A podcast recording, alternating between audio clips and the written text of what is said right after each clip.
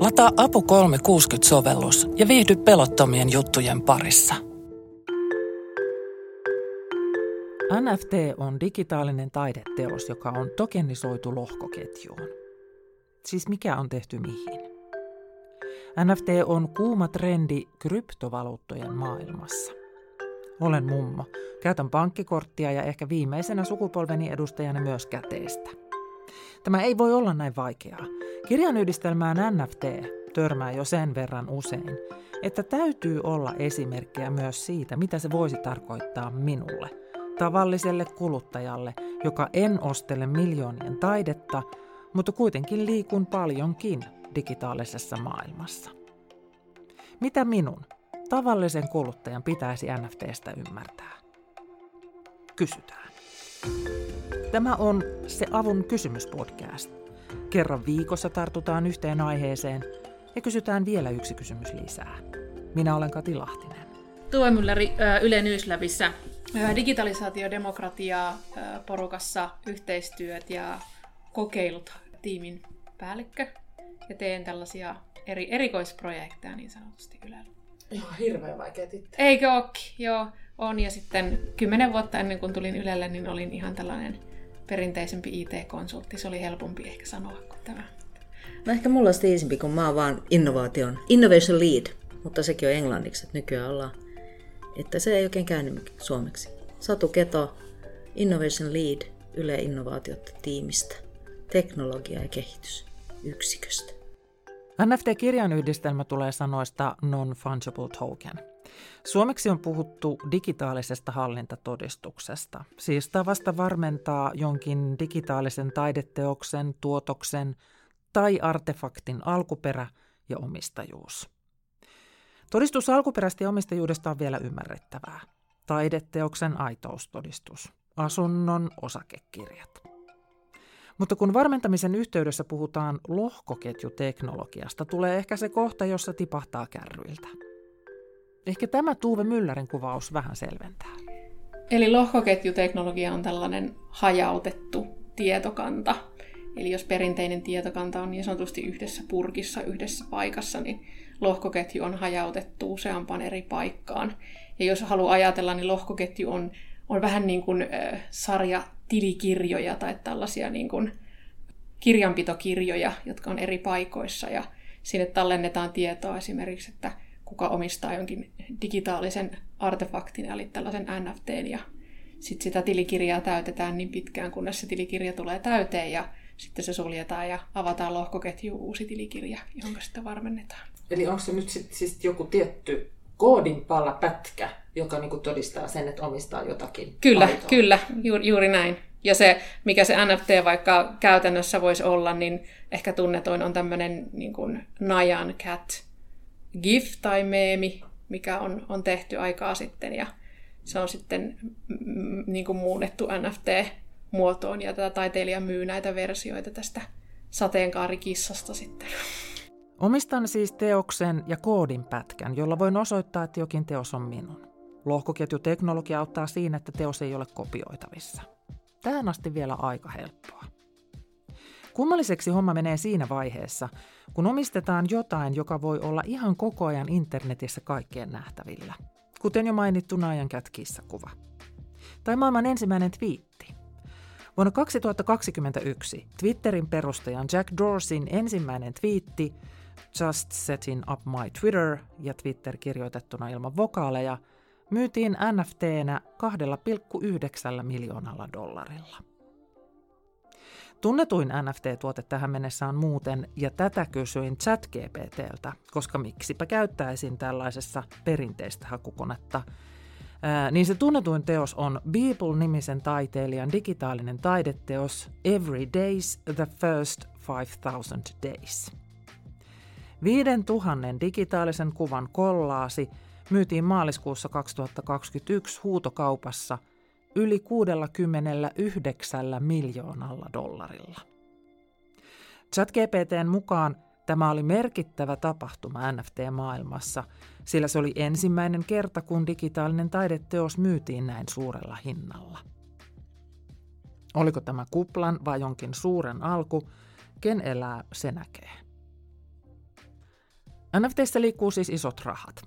Tosi isot. Se on saanut liikkeelle myös huijareita ja helposta rahasta kiinnostuneita. Tästäkin ChatGPT varoitti useampaankin kertaan. Se muistutti, että vaikka yksittäisiä isoja kauppoja on tehty, NFT-tuotteiden hintakehitys voi olla epävarmaa ja NFT-markkinoilla voi olla riskejä ja haasteita, joita kannattaa harkita ennen sijoittamista.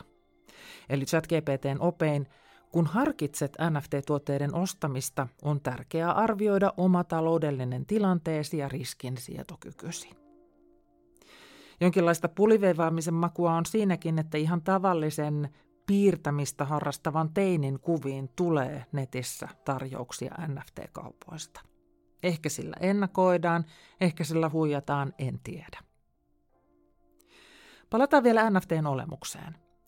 Digitaalinen omistajuus tuntuu jotenkin kummalliselta, kun kädessä ei ole mitään konkreettista. Itselleni NFTn olemus hahmottui parhaiten keräilykorttivertauksen kautta. Satu Keto omistaa korealaisia popkeräilykortteja. Käytiin tota, tutustumismatkalla tuolla Etelä-Koreassa ja oltiin kuultu, että siellä tämmöinen yksi managementti suurimmista niistä on päättänyt, että ne myös katsoo, että mitä fanikulttuurissa olisi saatavissa tämmöisen NFTiden kautta. Ja he lanseerasivat tällaisen palvelun, jonka nimi on Momentika, joka on siis sen sijaan, että pitäisi kaikki nämä vaikeat sanat osata ja pistää jonnekin omaan kryptolompakkoon rahaa tai ainakin jonkunnäköisiä niin kuin jonkunnäköistä tietoa, niin he tekivät tämän niin päin, että he niin lanseerasivat applikaatio. Eli jos sä haluat ö, ottaa tällaisia NFT-fanikortteja itsellesi, niin riittää, että sulla on se applikaatio, riittää, että sä oot oikeaan aikaan paikan päällä esimerkiksi minä olen joutunut heräämään viideltä aamulla, koska Koreassa 12 niin kuin dropataan, eli lanseerataan näitä ilmaisia kortteja, niin sitten mun pitää olla siellä painamassa ja ottamassa niitä ilmaisia kortteja. Mutta yhtäkkiä se asia, joka tuntuu monimutkaiselta, onkin niin, että mä pystyn keräämään niitä painamalla niin kuin mun puhelimen näytössä nappia.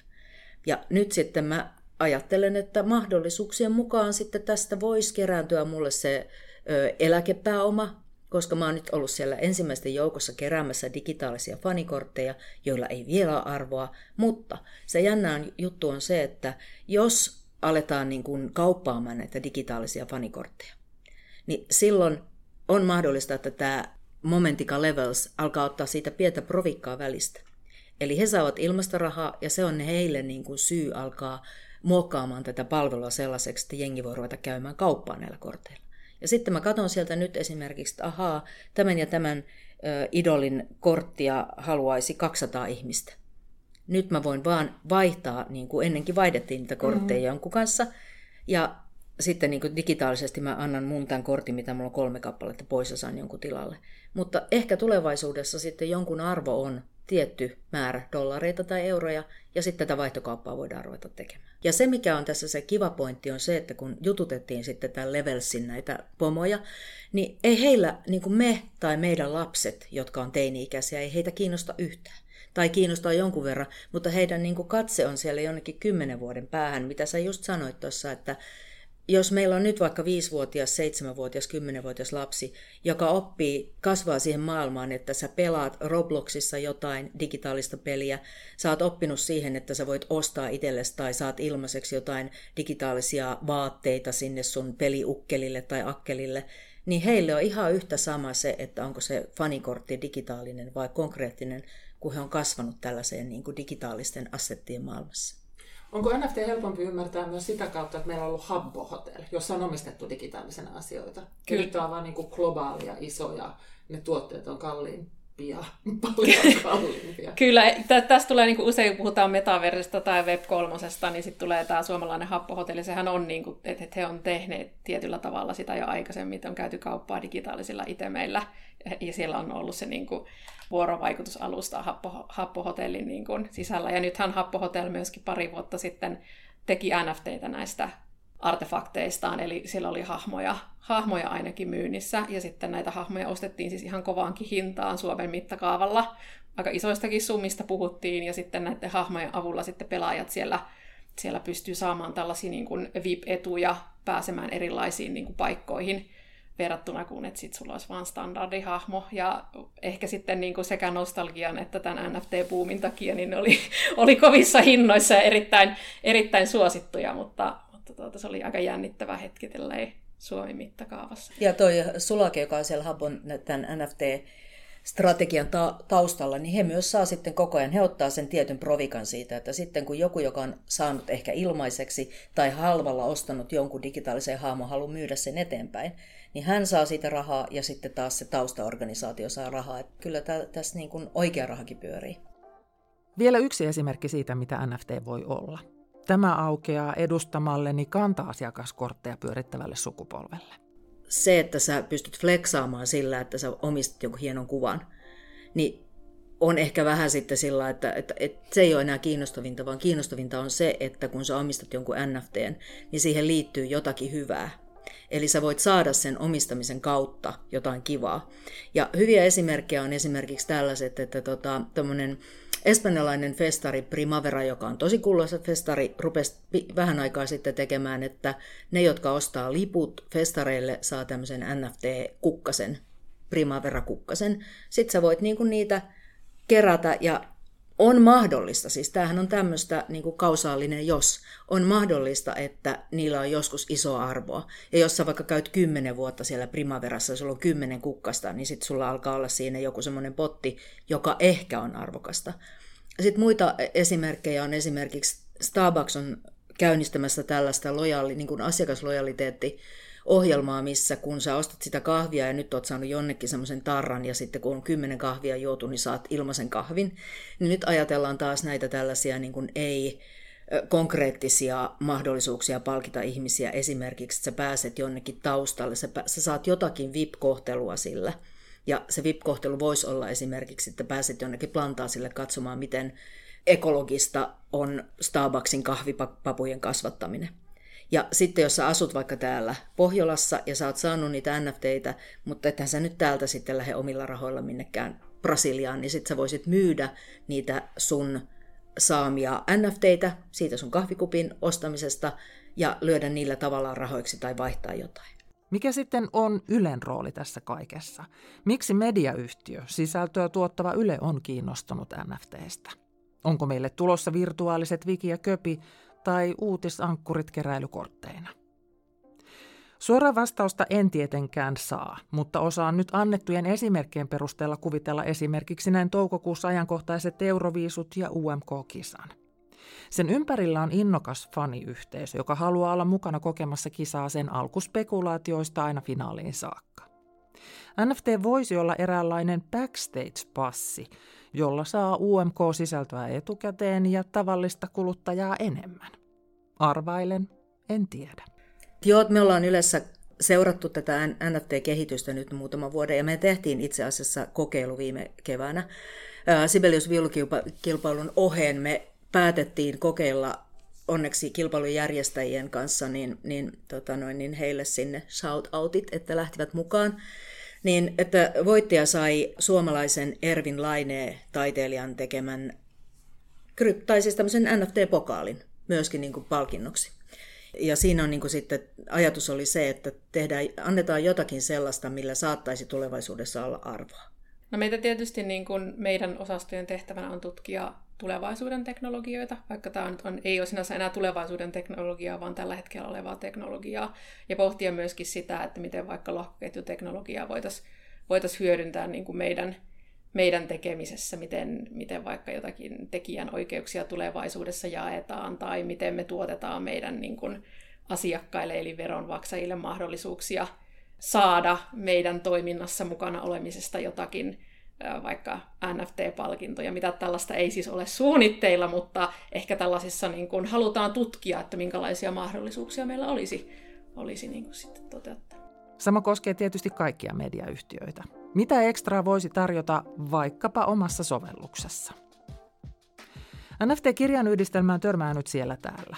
Vaikka ei kauppaa kävisikään tai heräisi Suomessa aamu viideltä Korean kellon tahtiin kyttäämään uusien fanikorttien lanseerausta, NFT-ilmiönä on olemassa. Mitä tavallisen ihmisen pitäisi siitä ymmärtää? Tuve Mylläri. Tärkeintä on ymmärtää peruspiirteet siitä ilmiöstä ja sitten ehkä just se kulttuurin muutos omistajuudessa, minkä mä näen, että on tulossa. Varsinkin niissä niin kuin nuoremmissa sukupolvissa, mistä Satu sanoo, että ne, jotka on tällä hetkellä päiväkodissa, niin niiden käsitys omistajuudesta ja tällaisesta niin kuin jakamisesta näiden teknologioiden myötä varmasti muuttuu.